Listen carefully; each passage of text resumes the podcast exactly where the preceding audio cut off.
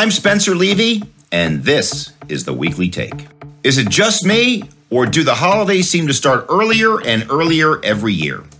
For the retail industry, tis indeed the season. And on this episode, we're talking shop. Well, shopping with two leading retail experts. The focus and the function of a physical store has more uses and more meaning than it ever did before. That's Dana Telsey, CEO and Chief Research Officer of the Telsey Advisory Group. Dana started her career on Wall Street before she founded her own business in 2006 and branched out into research, consulting, and banking and asset management. Her New York based firm is now one of the foremost consultancies around, and in 2020, Barron's recognized Dana as one of the 100 most influential women in U.S. finance. People took the idea of Black Friday and went shopping. It's essentially the story. And what drove that? I think people are just excited to finally get out again. And that's Brandon Isner, CBRE America's head of retail research. Based in Miami, Brandon brings a fresh outlook, a belief in using data and metrics to tell stories and find unique angles on commercial real estate. With Black Friday and Cyber Monday fresh in our minds, we'll cover the numbers and share observations. We'll talk about foot traffic and e commerce and more. We'll dig into the value and future of data, headline issues such as supply chain and inflation, and the enduring iconic power of shopping bags. Coming up, wholesale insights on the retail scene. That's right now on the Weekly Take. Welcome to the Weekly Take. Dana, thank you for joining us. Thank you for having me. I'm absolutely thrilled to be here. Couldn't be a better time given what's happening with the upcoming holiday season, but even more importantly, 2022. I'm thrilled to be here and talk shop with you. Well, delighted. And Brandon, thanks for joining the show. Spencer, it's always a pleasure, as you know, and uh, I'm ready to go. Let's uh, have a chat. Awesome. Well, next time in Miami, Brandon, how about that? Definitely over mojitos. You betcha. So, Dana, let's just talk numbers first because uh, we are recording this on uh, the Wednesday after Cyber Monday and Black Friday. How are the numbers and how'd you read them? The way I read the numbers overall, I think it was a, a, good Black Friday weekend. I think there definitely was a pull forward. When you think about the numbers overall, on Cyber Monday was down around 1.4%. When you think about the numbers over the Black Friday weekend, we didn't have stores open on Thanksgiving Day. But what we have been seeing is some of the numbers came in right in the middle of what was expected. I think consumers started shopping earlier. You have less promotions. You have consumers who are in a healthy way. They have the ability to spend. Their wages are up year over year. Their savings rate is there. And they haven't gathered with people in nearly two years. As a result of that, they're out there with Thanksgiving Day celebrations, what's going to be holiday celebrations. And overall, I think that the Black Friday weekend, our forecast of up around 6 7% year over year, up 17 to 18% compared to 2019 for holiday season sales, those hold. They stay steady. In all my findings, as I was out in the shopping centers over the weekend, apparel sold through, footwear sold through, and in the world of essentials, which was so popular the past two years, my world of discretionary really shined for Black Friday weekend this year. I agree with most of what Dana said. The foot traffic was really fascinating to look at. Placer AI, which is this great tool that we have nowadays to, to track foot traffic. In indoor and outdoor malls, it was still below 2019 levels, but not that much, about 8 and 9%. It was way up over the year before. But what I find fascinating is when you're looking at indoor malls, uh, comparing Black Friday to other days in November, it was up over 250%. So clearly, people took the idea of Black Friday and, and, went shopping. It's essentially the story. And what drove that? I think people are just excited to finally get out again and uh, experience a holiday season because last year's holiday season was, was essentially lost. The other interesting thing is that conversion is higher. We're seeing consumers go shopping, they're going there with a purpose. They're all carrying shopping bags, and that's good to see. Uh, it, I, absolutely good to see, and I, it brings up a funny story. My grandma Bess, who uh, passed away a few years ago, at 100 years old, uh, I used to love going to Alexander's and Bloomingdale's and walking out with the bag. It was like a I don't know a cool thing for her. But uh, maybe that's returning, but this time there's more things stuffed in the bags because of pent up demand. We have something in common, Spencer. My grandmother passed away at 103 a couple years ago, and she worked in Bergdorf Goodman. And when she um, stopped working at around 89 years old, she worked in women's lingerie. She was the best salesperson in Manhattan on women's lingerie to the point where when she left at 89, Saks called her up and said, Would you, she, a great La Perla, La Perla salesperson, would you just work even whenever you want on La Perla at, at our store? She goes, No, no, I'll do other things now. So I agree with you. Carrying a shopping bag is a feeling of excitement. Agreed. Agreed. And before we get into some of the uh, issues like omni-channel, I just want to ask Brandon a question about data. We talked about foot traffic. What are the other indicators that we should be looking at about the strength uh, or challenges of bricks and mortar retail? The data that we have available to us, it's remarkable and, and it makes our jobs easier at the same time as it makes it harder because now there's more things to sift through and, and, find out what's the actual data that tells the true stories. And you know, I already mentioned Placer AI. Another thing that I find fascinating, and this is essentially born through the pandemic, is OpenTable does a really great job of tracking seated diners and restaurants in comparison to pre-pandemic levels. And so that's an actual seated diner. And it's fascinating to see the levels between markets, which markets are up and which markets are down. Obviously, we've had different levels of lockdown within the country. And so something like that, it puts it right in black and white and, what's happening in regard to just the restaurant industry. So that, that's a source that I found fascinating. So I think some of the interesting things with the analysis of retail used to be, I used to go on these shopping tours all around the country and I would take clients with me in order to evaluate what's working in the different stores, what did you see in the different shopping centers around the country. That is still valuable. The added tools that are available now, whether it's Google Trends, whether I do my own weekly review of all the websites of tons of 53 different retailers, frankly, and gauge what did they do this year versus last week and versus last year, either in promotion or merchandising content of what they're selling. I think the data that's available allows analysts, if you do the work, to be able to even learn more and know more than what they knew in the past because of the tools that are out there for you. And yes, the old metric used to be that number of store openings times same store sales give you, and sales per square feet can give you the total sales. Now there's another dynamic, and I'm sure we're going to talk about this. What omni-channel means today, whether it's buy online, pick up in store, whether it is the attachment sales, ship from store, the focus and the function of a physical store has more uses and more meaning than it ever did before. But the key is the investment in it. And are you listening to the data of what consumers want that store to be? There's more opportunities to be successful from the data that's out there. And you know what else? You need some sharing, sharing between the landlords and the tenants in order to make everyone win. That brings up another issue that I was going to wait to the end to get to, but I'm going to bring it up right now since you brought it up. Should landlords get a piece of the internet sales in the trade zone in which they sit. I think the point is whether that's a structural change or not, the relationship between landlord and tenant is not just changing, but it has to change in order for it to be successful long term. Brandon, I see you nodding. What's your point of view?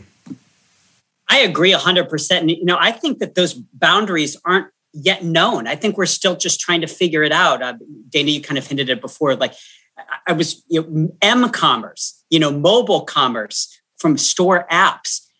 That's projected to be over 10% of total retail sales by 2025.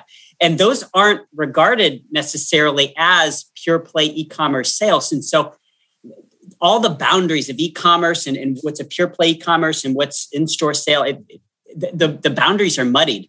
Florida just put in place a, uh, a measure to have a tax on online sales coming into Florida. This wasn't even in place before. And so I think a lot of these boundaries are still being established and we're, we're starting to realize how intertwined e-commerce and, and brick and mortar are. And to be perfectly honest, I, I've, I've been a big proponent of this and it's part of my narrative we need to get over the idea that e-commerce and brick and mortar retail are in competition. they're not. They, they, they work together to make each other better. Retailers that are embracing e commerce and figuring out that, wait, this doesn't mean that the store is going to die. This can actually make our store better. Those retailers are the ones that are excelling in today's world. Dana, in your opinion, when do you see internet sales peaking as a percentage of retail sales? Well, look what you're having this holiday season. All of a sudden, online sales were down 1.4% over Cyber Monday. I think that we got an acceleration with the pandemic of up to 500 basis points. We're seeing normalization now where it's coming down for many companies, what the percentage of sales are. I think by 2025, it'll be more stable, but we got the acceleration that we would have had over five to 10 years already. And you're also having co- the uh, other interesting data point for 2022 companies are not closing as many stores as they originally planned for 22 companies that close stores are bringing stores back to areas that they closed in, maybe with a more efficient model. And that goes to show why there's an integration between the two. It is not either or, it is both. Landlords know it, and retailers know it, and the customer knows it. I would agree with that. And, and not to say that it's not going to grow. There's always going to be disruption. You know, the, the, the, personal computer and, and the, the business computer was supposed to wreck the office market. And that, that didn't quite happen. In fact, it accelerated it. There's a lot of different ways to judge it, but in the end, I, I agree with exactly what Dana said. There was that jump during the pandemic, but it's basically balanced out since. And you know, early results from places like Mastercard and whatnot, they're showing a pretty good jump in, in brick and mortar sales, and it's it's right in line with e-commerce sales. Again, I don't think it's an if or situation. I think they work together, and, and I think we'll find a, a great balance of e-commerce and brick and mortar sales going forward.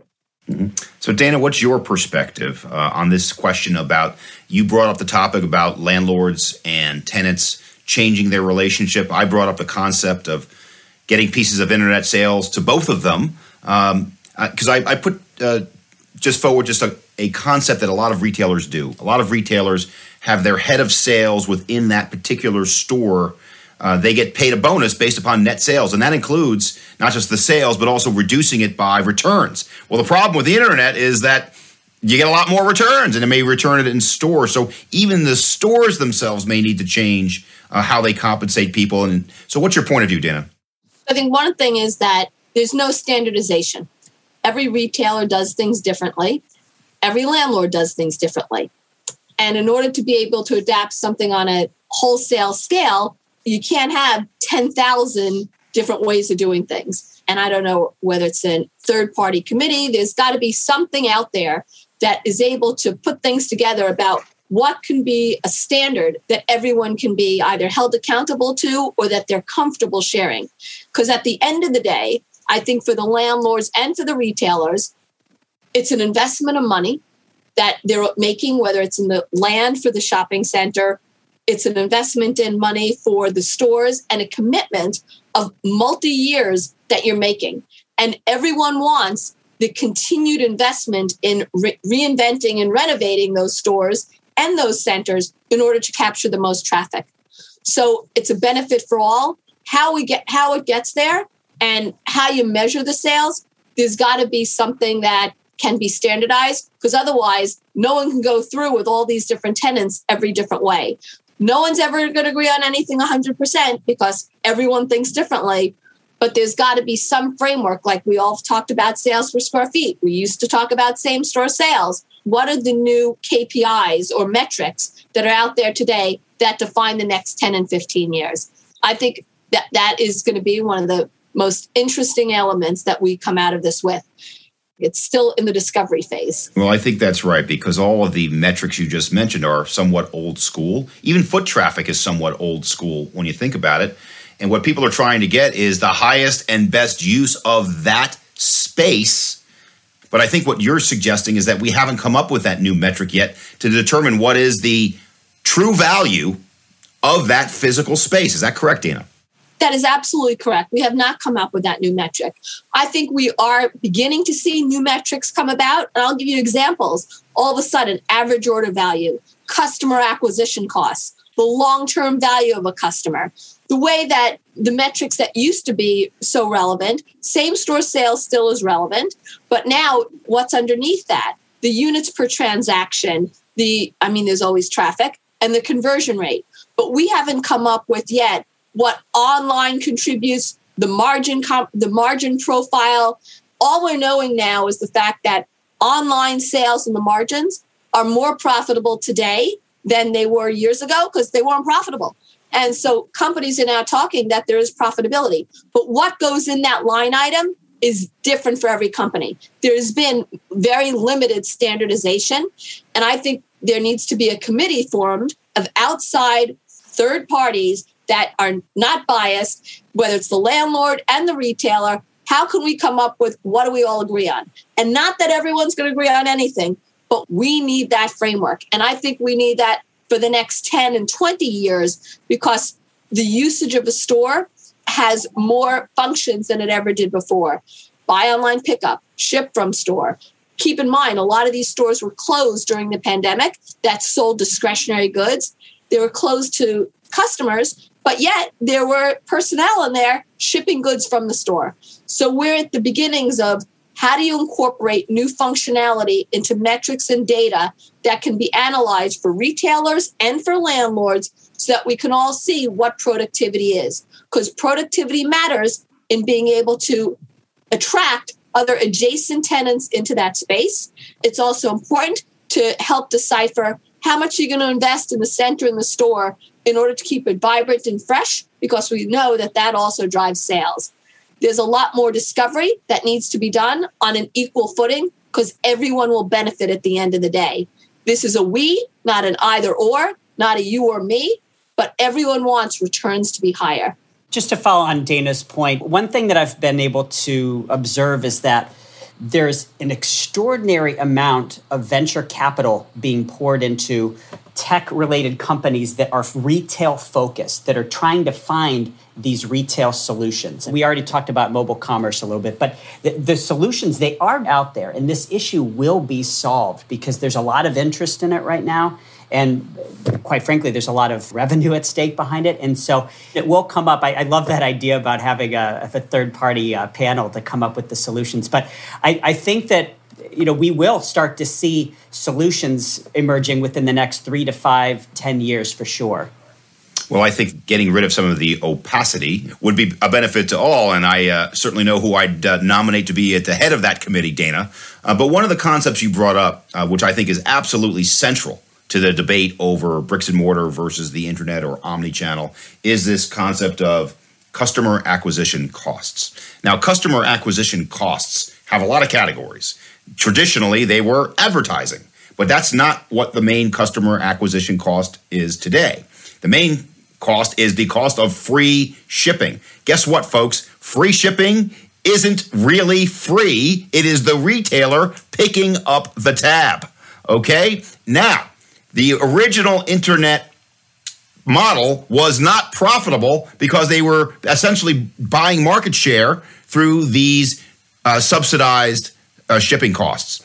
Now, because of what you just said, Dana, about buying online, picking up in store, curbside, those customer acquisition costs are dropping, and we are now seeing more profitable internet sales. Is that what you're saying, Dana? Yes. When you look at buy online, pick up in store, the attachment sales, when, or when someone comes in to pick something up that they bought online, well, guess what? They're going to buy a pair of pants on the way out. Are they going to buy a lipstick on the way out? Are they going to get shampoo? Whatever it may be. But you're going there and it's the retailer's job to excite them to, okay, let's put something else in the cart. Why do we see all these new partnerships lately? They're exciting. Why did Macy's bring in toys? Why did Kohl's bring in Sephora? Why did Target bring in Ulta? That's what's changing. Brands have a wider scope, retailers and their ability to capture new customers. And while everyone wants the millennials and Gen Zs, they don't want to give up the baby boomers and older too. A dollar is a dollar, and market share matters.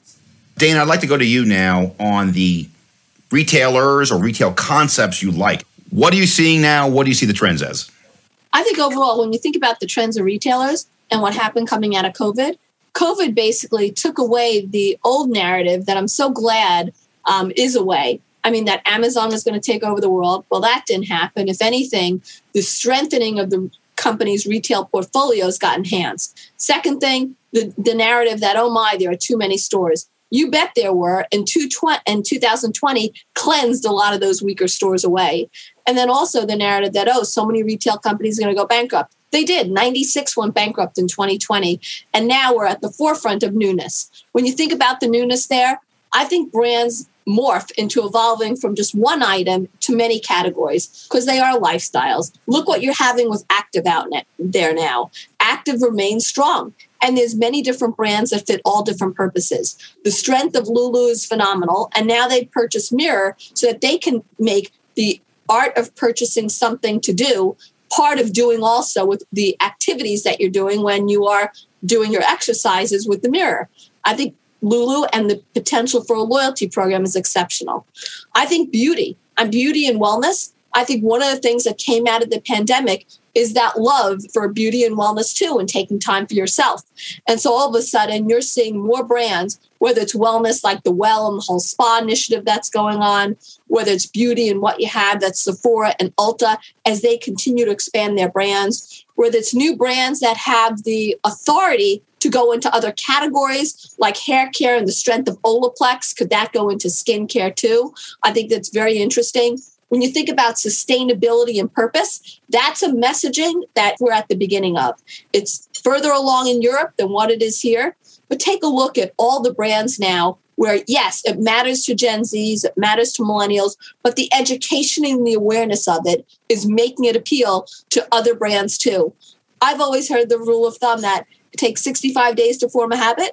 We have been in this pandemic for a lot longer. The outdoor activities of hiking and return to nature is going to be part of everyone's mindset and, frankly, mental health. And I think you're going to see these outdoor brands, whether it's Sperry, whether it's Merrell, whether it's what you have with what Allbirds is doing.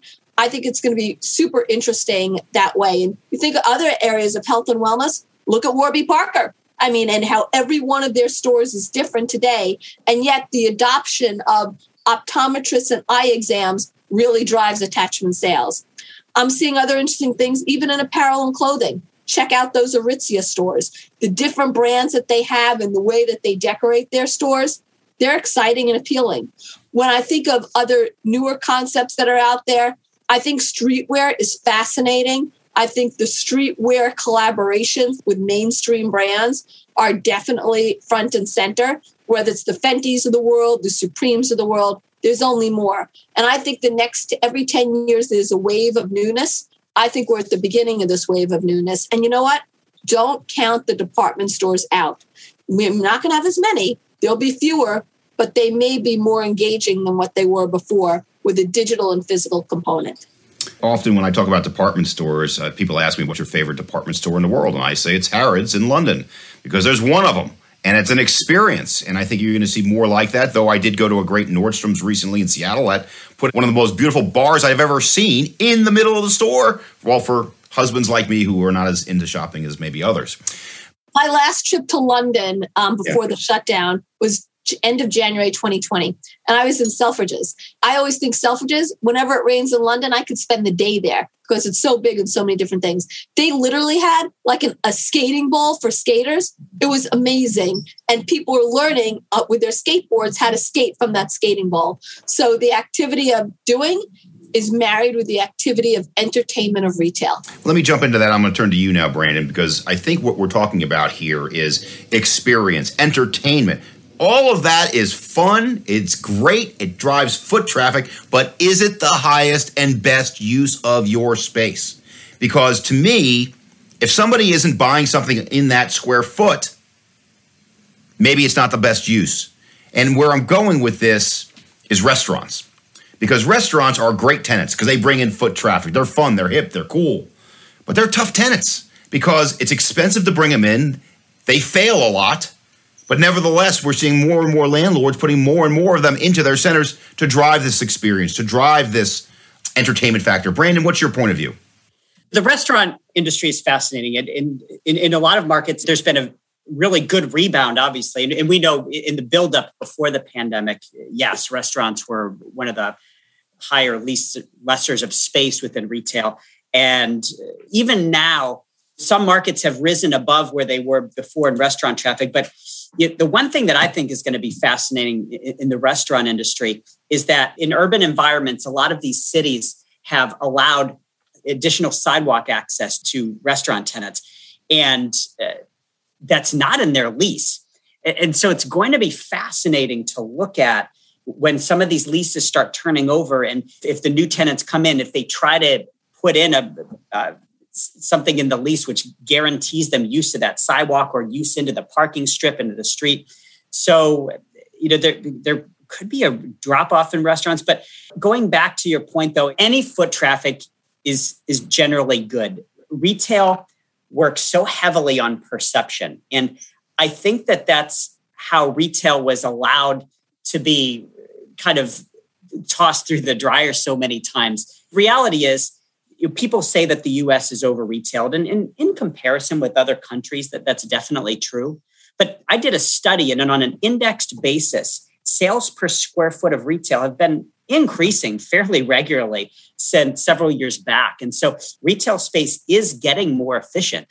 And, and, and one of the reasons of that is retail construction has been relatively below average since the great financial crisis. And so it's really allowed sales to catch up with the retail footprint. The retail footprint has expanded about 4% from 2010 to 2020, while retail sales increased 42%.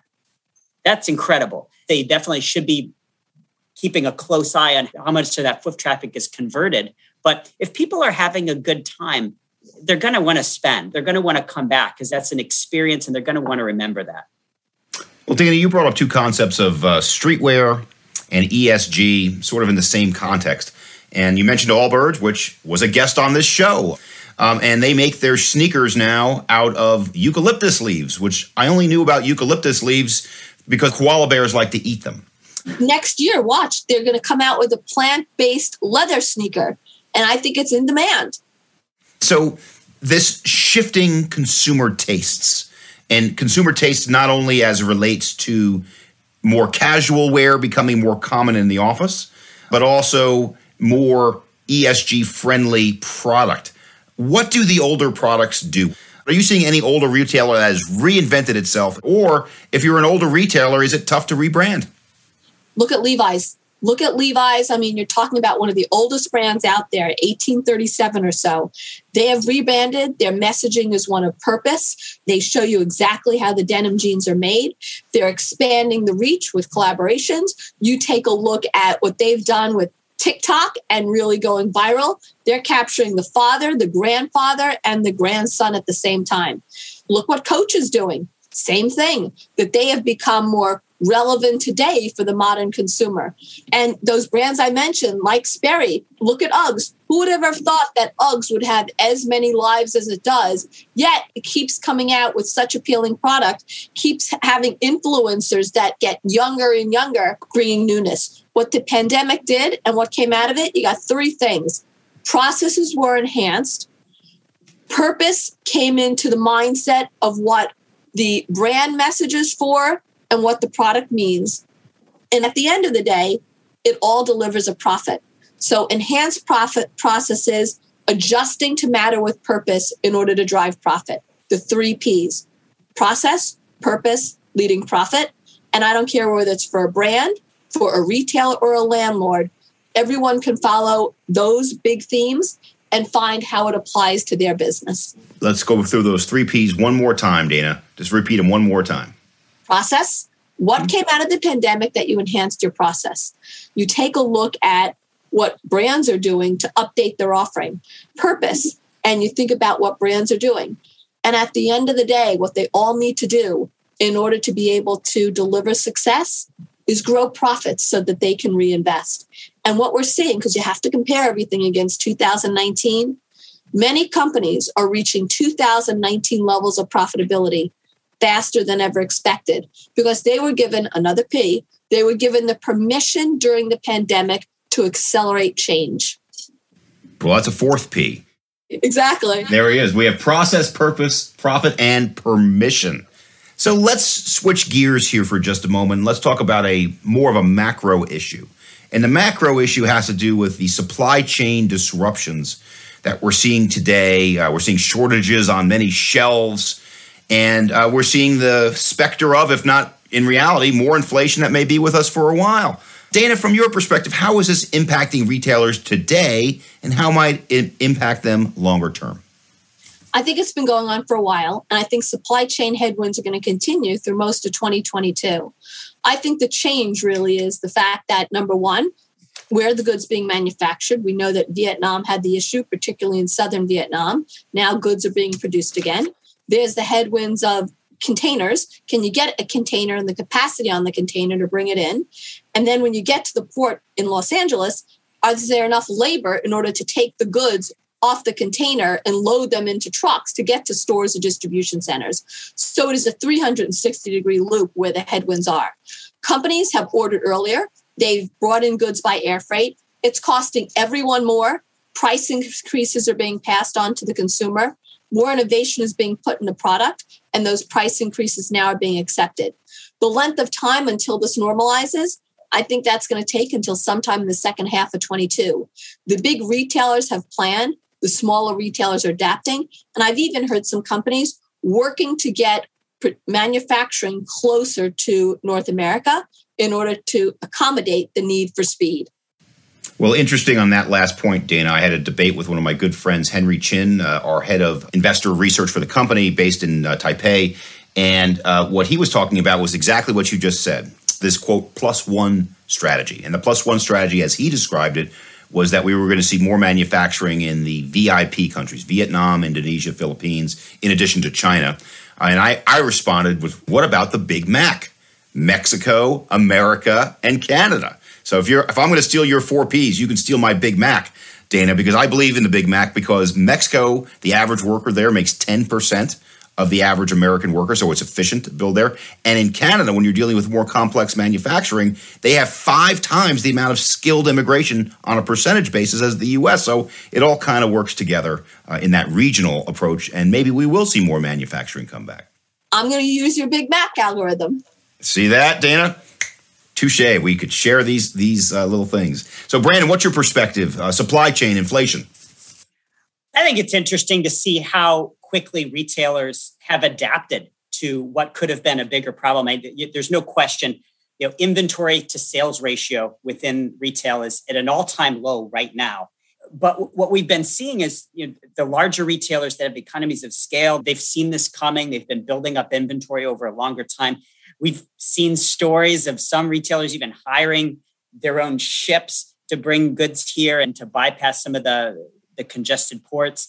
I've heard narrative from some of our retail brokers that some of their local brands you know might be struggling they, they have uh, just a less inventory on hand than they normally would for the holiday season. And I've seen that on a local level. My my local coffee counter, for a while they were out of ice cups. They had to go to the store to buy red solo cups, and that's how they delivered their their iced cafecitos. But again, they were able to adapt. And so I, I think that's the story of retail. It's adaptive and any issues that come up, it'll match it to deliver the goods to the consumer. Let me bring up a couple more issues, then we'll wrap it up. And um, Dana, I'm going to introduce you to a new concept your new employee, if you're a retailer, is your customer. Your customer is your employee by putting many of the tasks that you might have originally put on one of your sales professionals onto them through automation, through buy online, pick up in store. And maybe we don't even have a labor shortage if done well enough. What do you think, Dana? I think part of why you go to stores is for that relationship. On the discretionary side, you want to talk to someone. Does it look good? Does it feel good? What have others said? And yes, you can automate a lot of things, but one of the things you get from an experience is you get a memory.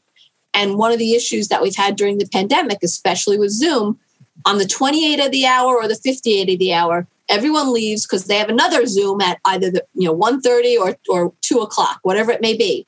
The hole that we have is we don't have the memories from the experience of, of Zoom. And automation can create that hole of a memory. So, how can we marry the need and the speed of automation with having a person who can help socialize and create that memory? That's the challenge for the retailers and part of the secret sauce going forward. I'm nodding as you're saying that, Dana. I'm a local retail person, and mm-hmm.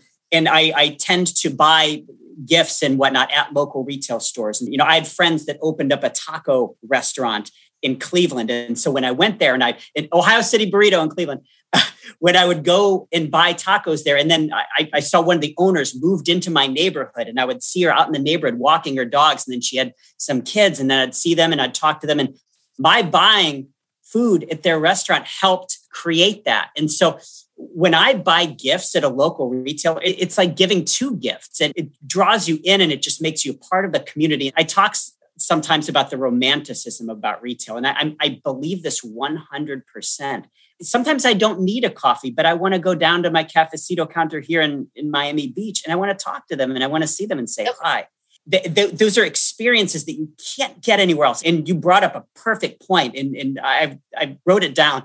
This Zoom world that we kind of live in now, it, it, does need these outlets and it needs like a break. You know, let's let, let, me get out and walk for, for 30 minutes and go say hi to my my person at, at the coffee counter or or let me walk by and see if my favorite counter person is at Macy's today. These are things I actually do. And I think they're a part of who we are as people. And, and retail is a part of our community. It, it's in our artwork, it's in our songs. Who doesn't tear up a little bit the beginning of a Christmas story, looking at them looking through the window in the in the department store and all the kids just looking up at wonder. It's just an amazing experience and it's never going to go away. We need it as part of our human culture. And I think one of the things that happened, the pandemic reinforced that even more. Human connection matters more than anyone ever thought. So let's now wrap this up and we'll start with you, Brandon. So, uh, five years from now, looking back, we're going to look at the retail landscape of bricks and mortar. What do you think is going to change and what do you think is going to stay the same? Retail is part of our culture as members of the human race. The concept of marketplaces has been around for thousands of years. The Grand Bazaar in Istanbul has been around since the 1400s. So, brick and mortar retail is not going to go away. It's going to be perfected by the technology that's been born out of e-commerce and convenience and that's going to work its way into the store to create a seamless retail experience for people that everyone can take part in regardless of generation. So i think what's going to stay the same um, physical footprints. I think physical footprints matter. You're going to see even this new generation of retailers opening stores because that helps to attract digital sales and digital sales help physical sales. And the other thing I think is going to stay this not stay the same, but have a return to the theater of retail. I think the theater of retail and curtains up that all of a sudden it's a stage. I think that aura, that excitement, and that celebration is going to return. And I think that brings the purpose to retail also. I think what changes going forward, I think this new wave of companies is going to have a wider appeal than people think. I think there's going to be some consolidation among that newer wave of companies, but I think the inventory management is going to be more precise. We're still going to have discounting, but we're going to have better margin management to have better profitability. I think we're going to be a, a, stronger industry in five years than we were even a year ago. Well, on behalf of the weekly take, I couldn't have expected a better conversation. What a great talk today about retail uh, from two of the great minds in the business, uh, starting with Dana Telsey, the CEO of Telsey Advisory Group, uh, one of the true legends of the retail business. Dana, thank you so much for joining us. Thank you for having me. Have a great and safe holiday season. You too, Dana. And then my very good friend, Brandon Isner, the America's head of retail research for CBRE, based in Miami. And Brandon, I can't wait till we have that uh, Cuban coffee and mojito together. I'm absolutely going to take you up on that. I can't wait. And thanks for having me. It was a pleasure. For more information on the retail sector, please visit our website at cbre.com slash the weekly take. You can also check out the latest insights from CBRE Research. That includes a recently published brief on 2021 holiday shopping trends, which projects a strong comeback for the sector this season. We'll be back next week to dive even deeper into the numbers with a follow up on retail. Part two in our retail series with Brian Harper, the CEO of RPT Realty, one of the largest retail REITs in the country, along with CBRE's own Lisa Stoddard. In the meantime, please share the show. Subscribe, rate, and review us wherever you listen. Thanks again for joining us. I'm Spencer Levy. Be smart, be safe, be well.